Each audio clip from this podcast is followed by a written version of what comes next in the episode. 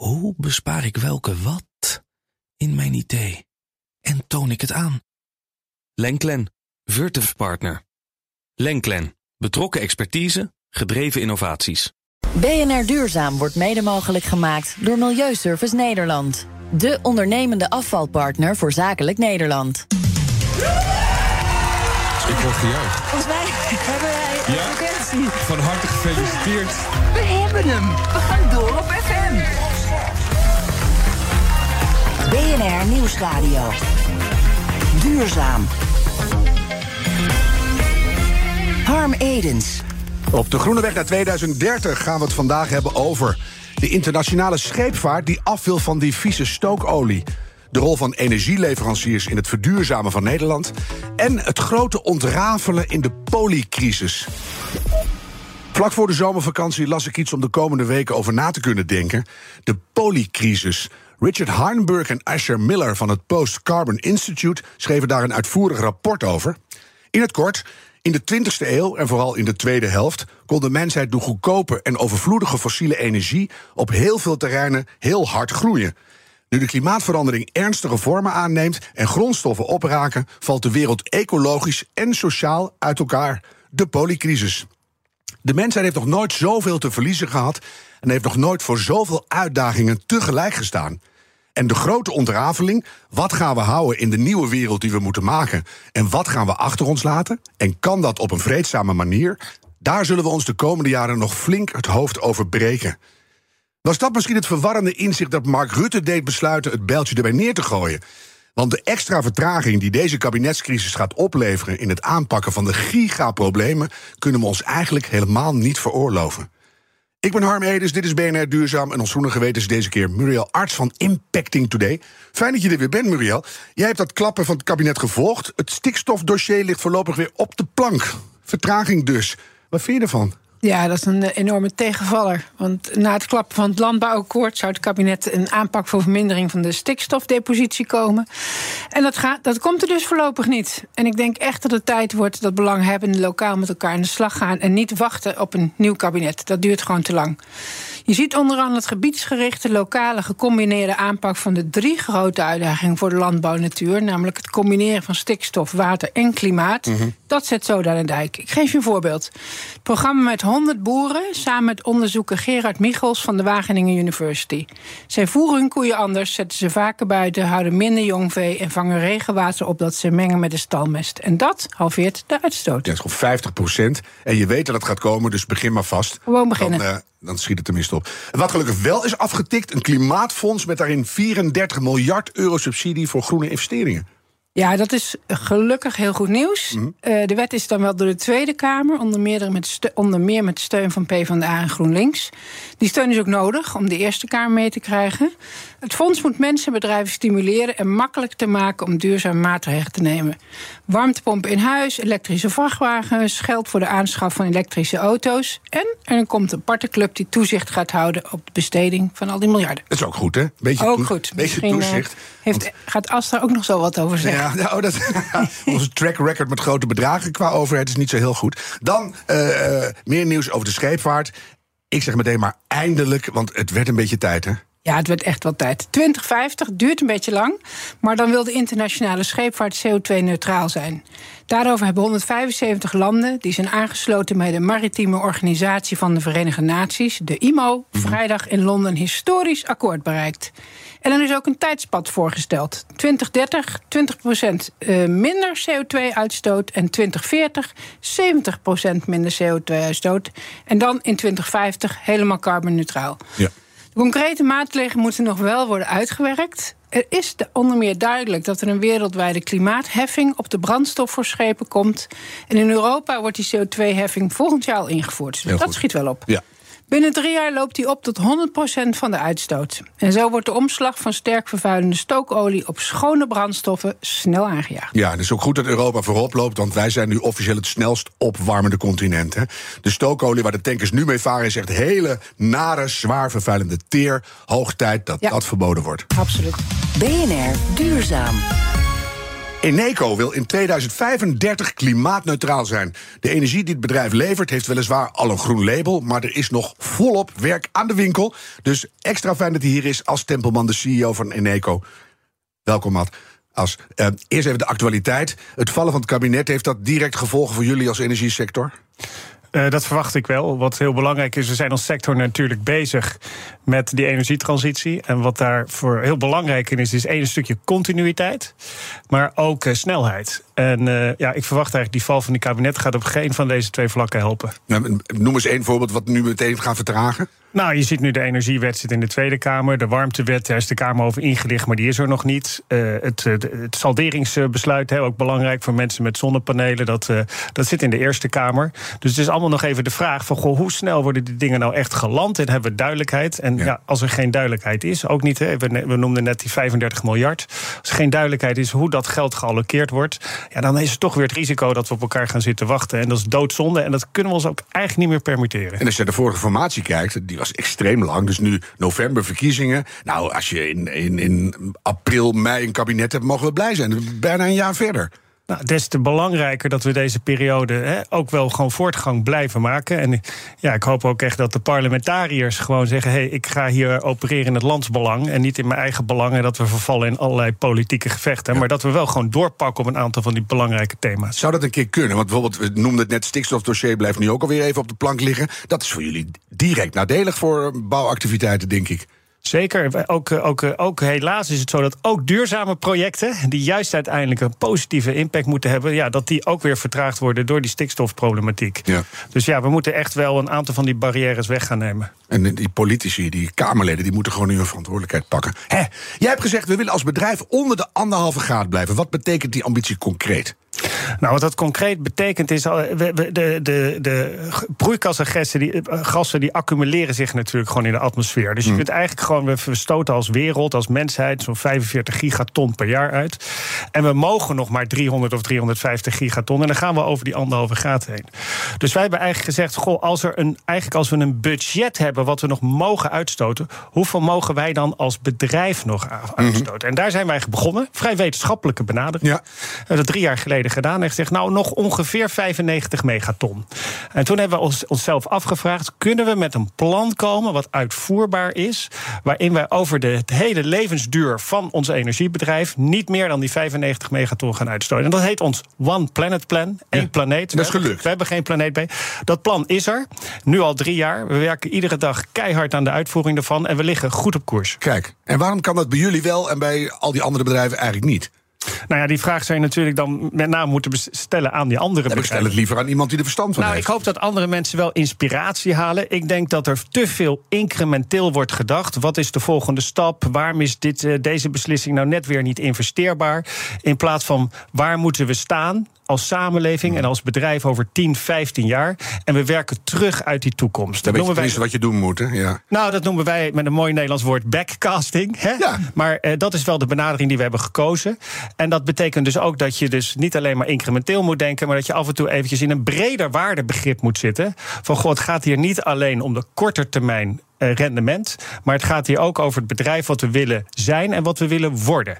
En blijven ook, want anders ben je misschien wel weg als je niet uitkijkt. Hè? Ja, zeker. Ja. En, en daar zetten we echt op in. En uh, dat, dat, dat, dat heeft, geeft ook ongelooflijk veel motivatie voor ja, de mensen die Ja, dat kan me me echt voorstellen. Maar uh, dat hele plan van jullie, kijk je ook naar de uitstoot bij klanten? Want daar zit waarschijnlijk in jullie geval het grootste gedeelte van die CO2-uitstoot. Absoluut, daar heb je gelijk in. Meer dan 95% van onze emissies zitten bij uh, klanten. Uh, dat is natuurlijk ook logisch als je energie levert. Ja. En zeker als je gas nog uh, verkoopt. Mm. Dus ja, ons plan naar nul gaat niet over onze eigen uitstoot. Of over de uitstoot van onze toeleveranciers. Maar met name om de uitstoot van onze klanten. Dus we moeten heel hard aan de slag met die klanten. Om die klanten te helpen naar nul te komen. En jullie hebben wel gewoon de, de controle over het gaskraantje. Dus op een gegeven moment zeg je: ja, die is dicht.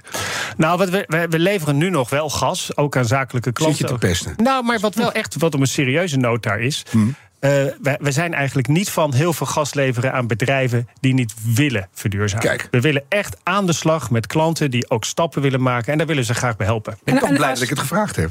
Dus ik, ik, zou je die klanten ook een carbon budget kunnen geven? Ik vind dat zo'n slim idee. Dat je gewoon zegt, nou zoveel ja. heeft u nog. En daar krijg je x jaar voor. We maken zo'n backcastingplan met een klant. Ja, nou dat zou kunnen. Ja, Het zou natuurlijk kunnen dat je het normeert. Hè? Daar wordt ook wel eens over gesproken. Maar ja, dan gaat het natuurlijk om overheidsbeleid. En daar hadden we het net over. Dat zal op korte termijn in Nederland niet, eh, niet gebeuren. Maar ik denk het de idee om het zo te benaderen... is denk ik een heel goed. En ik moet ook eerlijk zeggen, naarmate ik ons verhaal meer vertelt... word ik ook vaker gebeld om eens langs te komen om het uit te leggen. Want anderen vinden het toch een hele interessante manier... om, eh, om deze problematiek aan te pakken. Dat kan ik me goed voorstellen, want dan heb je tenminste iets in handen.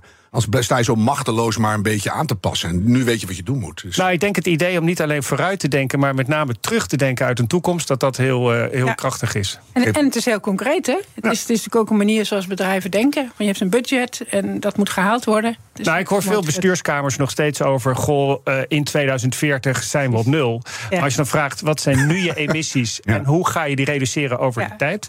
dan schiet het vaak tekort, Er is te weinig over nagedacht. Tevens is het zo, je moet de plannen wel concreet maken... in echte stappen. En dus ook jaarlijks meten, hoe sta ik ervoor. Wij stoten 16 megaton uit in 2019. Mhm. Vorig jaar was het 10. Dus er zijn, en ieder jaar zetten we ons een nieuw target... om dat weer terug te brengen. En eh, ik denk dat dat wel met hele concrete acties... en mijlpalen ondersteund moet zijn. Anders, eh, Ja, dus kom je er niet. anders kom je er Ja, niet. ze- Nee. dan glij je ook uit, denk ik, halverwege. Nou, als je naar jullie stroomproductie kijkt, hoe, dat is eh, hartstikke groen. Moet je vaak nee verkopen aan klanten? Je zegt van, eh, nou ja, we willen meer, maar we hebben niet meer.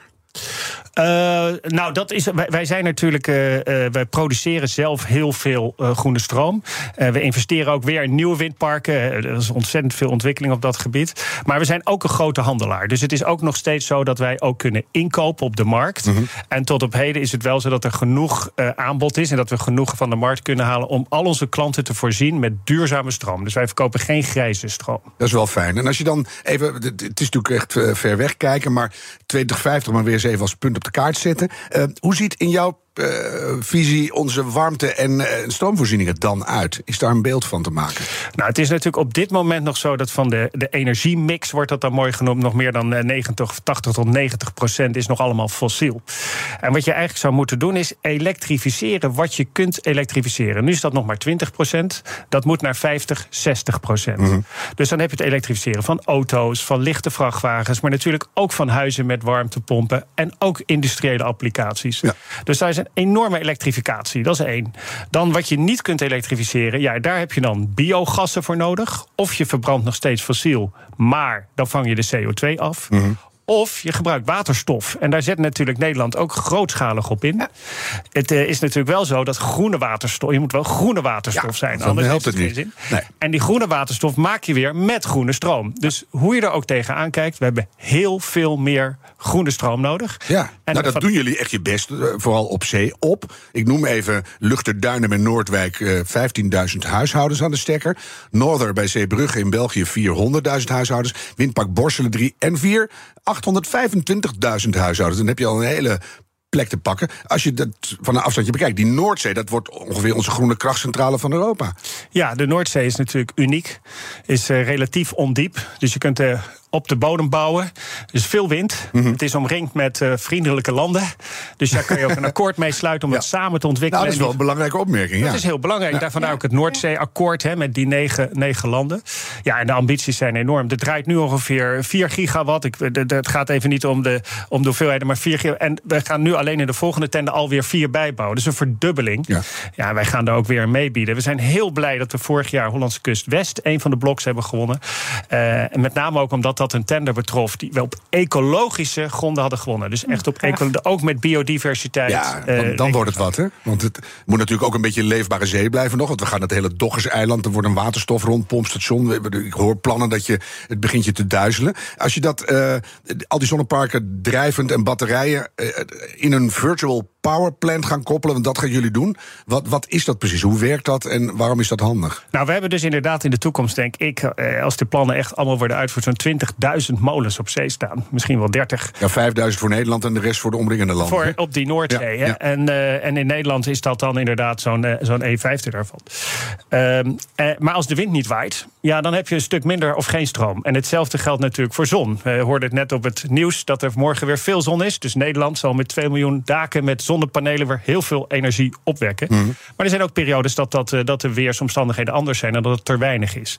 Dus dan moet je vraag kunnen sturen dat mensen en bedrijven een energie gebruiken op momenten dat het in veel vloed aanwezig is. Ja. En minder als er minder is. En je moet natuurlijk ook gaan opslaan in de accu's of op andere wijze. Nou, daardoor moet het energiesysteem en het stroomsysteem flexibeler en intelligenter worden. Mhm. En dat doen wij inderdaad met digitale oplossingen. We hebben een heel platform zijn we daarvoor aan het bouwen. En dat noemen we ons virtuele powerplant. Dan kunnen wij, eh, wat je vroeger als student al deed, de nachtstroom in Amsterdam.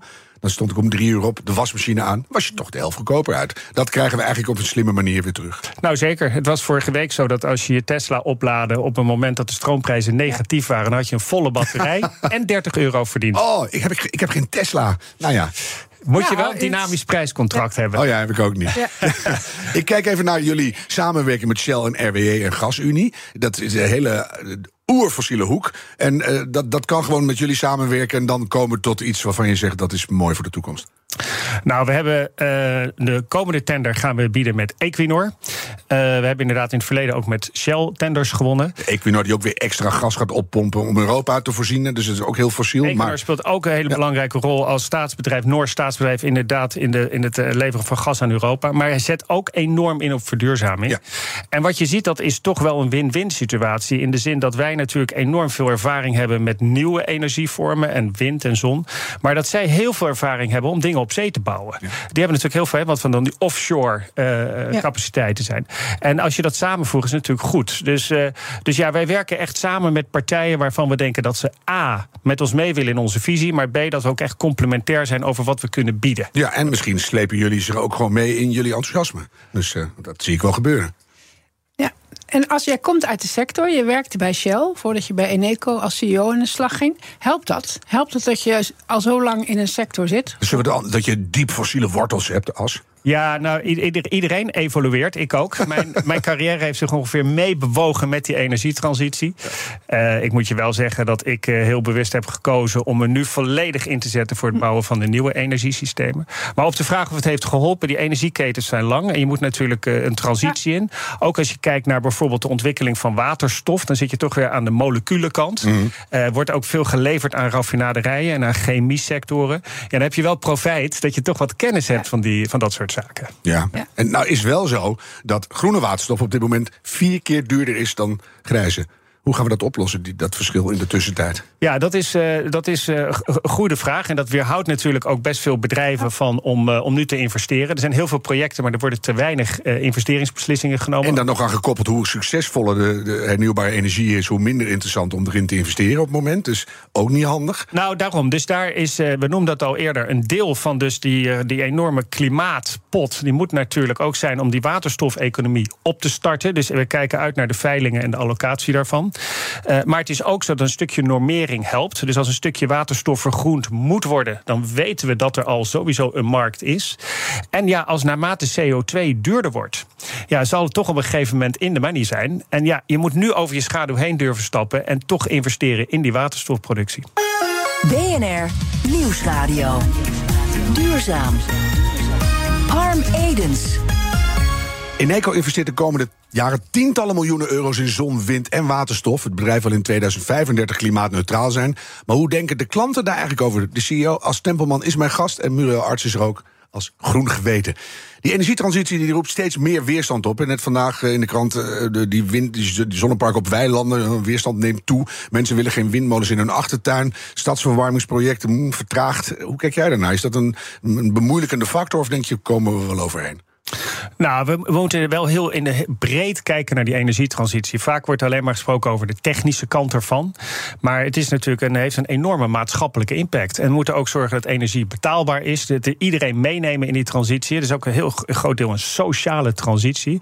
En ook eh, ja, zorgen over bijvoorbeeld hoe kunnen we het best ons, eh, de bestemmen voor, voor, ons, voor ons landoppervlak Ja. allokeren. Dat zijn allemaal terechte zorgen. Dus je hebt gewoon een, echt een plan nodig voor het hele land eigenlijk. Nou, je moet echt wel geïntegreerd kijken. Ik ben altijd Ja. een beetje huiverig om te zeggen... we moeten één geïntegreerd plan hebben, want dat komt er nooit. Eh, het moet wel uitvoerbaar blijven. Dat is ook weer waar. Ja. Maar we moeten wel inclusief werken.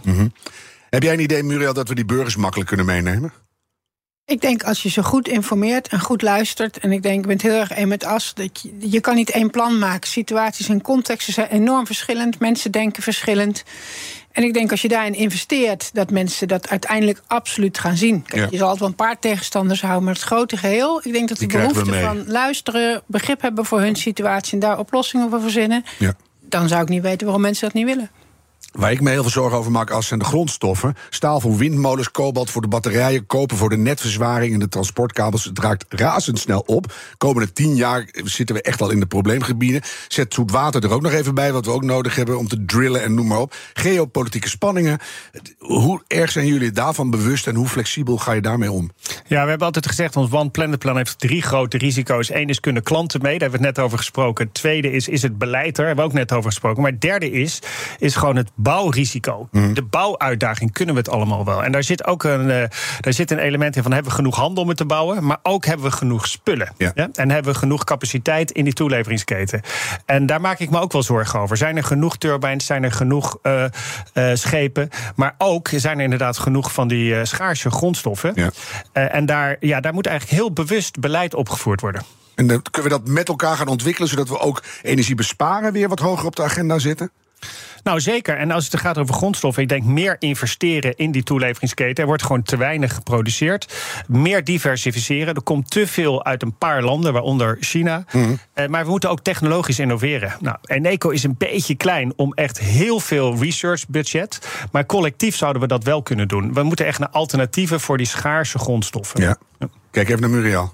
Ja, ik las daar laatst een goed onderzoek over. Dat als je dat systematisch circulair aanpakt, dat het dan redelijk goed lijkt te kunnen. Maar dat vraagt wel weer coalities bouwen. En dan moet het ergens anders vandaan komen. Ja, dat- ik, ik las weer een ander rapport dat Ah. zegt... het raakt wel heel erg op. Dus misschien moeten we toch met z'n allen bij elkaar gaan zitten... van eh, wat, Dat- wat, dat wat kan er allemaal. dat beleid moet er Ja, komen, Ik denk ben ik. in ieder geval heel blij als dat jullie daar mee bezig zijn... want anders dan rennen we alsnog de verkeerde kant op. Als tempelman van Eneco, dank voor dit gesprek. Hartelijk dank. Wat ga jij meenemen, Muriel, na vanavond? Nou, dat het enerzijds holistisch moet zijn en goed doordacht. En tegelijkertijd dat je vanuit een verre toekomst nu concrete plannen moet maken. En die stapje voor stapje uitvoeren. Dat terugtellen is goed, hè? Ja, dat maakt het ineens heel behapbaar. Je weet ook wat je moet doen de komende drie maanden. Terwijl je ook weet, ik werk aan die verre toekomst. Dus dat ga ik onthouden. Ja, en ik denk, denk want dit is voor de luisteraars moeilijk... maar er zit hier wel een hele enthousiaste CEO. En ik hoop heel erg dat je van die Shell-wortels hebt... dat je weet hoe dat bedrijf werkt, hoe je die sector werkt... maar dat je die mensen op enthousiasme en visie meeneemt naar die nieuwe toekomst. Want dat is volgens mij hartstikke nodig. Als nogmaals dank, Muriel Arts, dank je wel. Vanaf volgende week hoor je het beste van BNR Duurzaam. De meest interessante gesprekken die we de afgelopen maanden voerden... hebben we op een rijtje gezet voor tijdens de zomer. En eind augustus zijn we er weer met nieuwe afleveringen.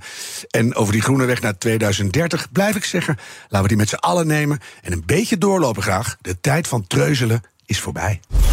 BNR Duurzaam wordt mede mogelijk gemaakt door Milieuservice Nederland. De ondernemende afvalpartner voor zakelijk Nederland. Hoe bespaar ik welke wat in mijn idee? En toon ik het aan? Lenklen, Virtuf Partner. Lenklen, betrokken expertise, gedreven innovaties.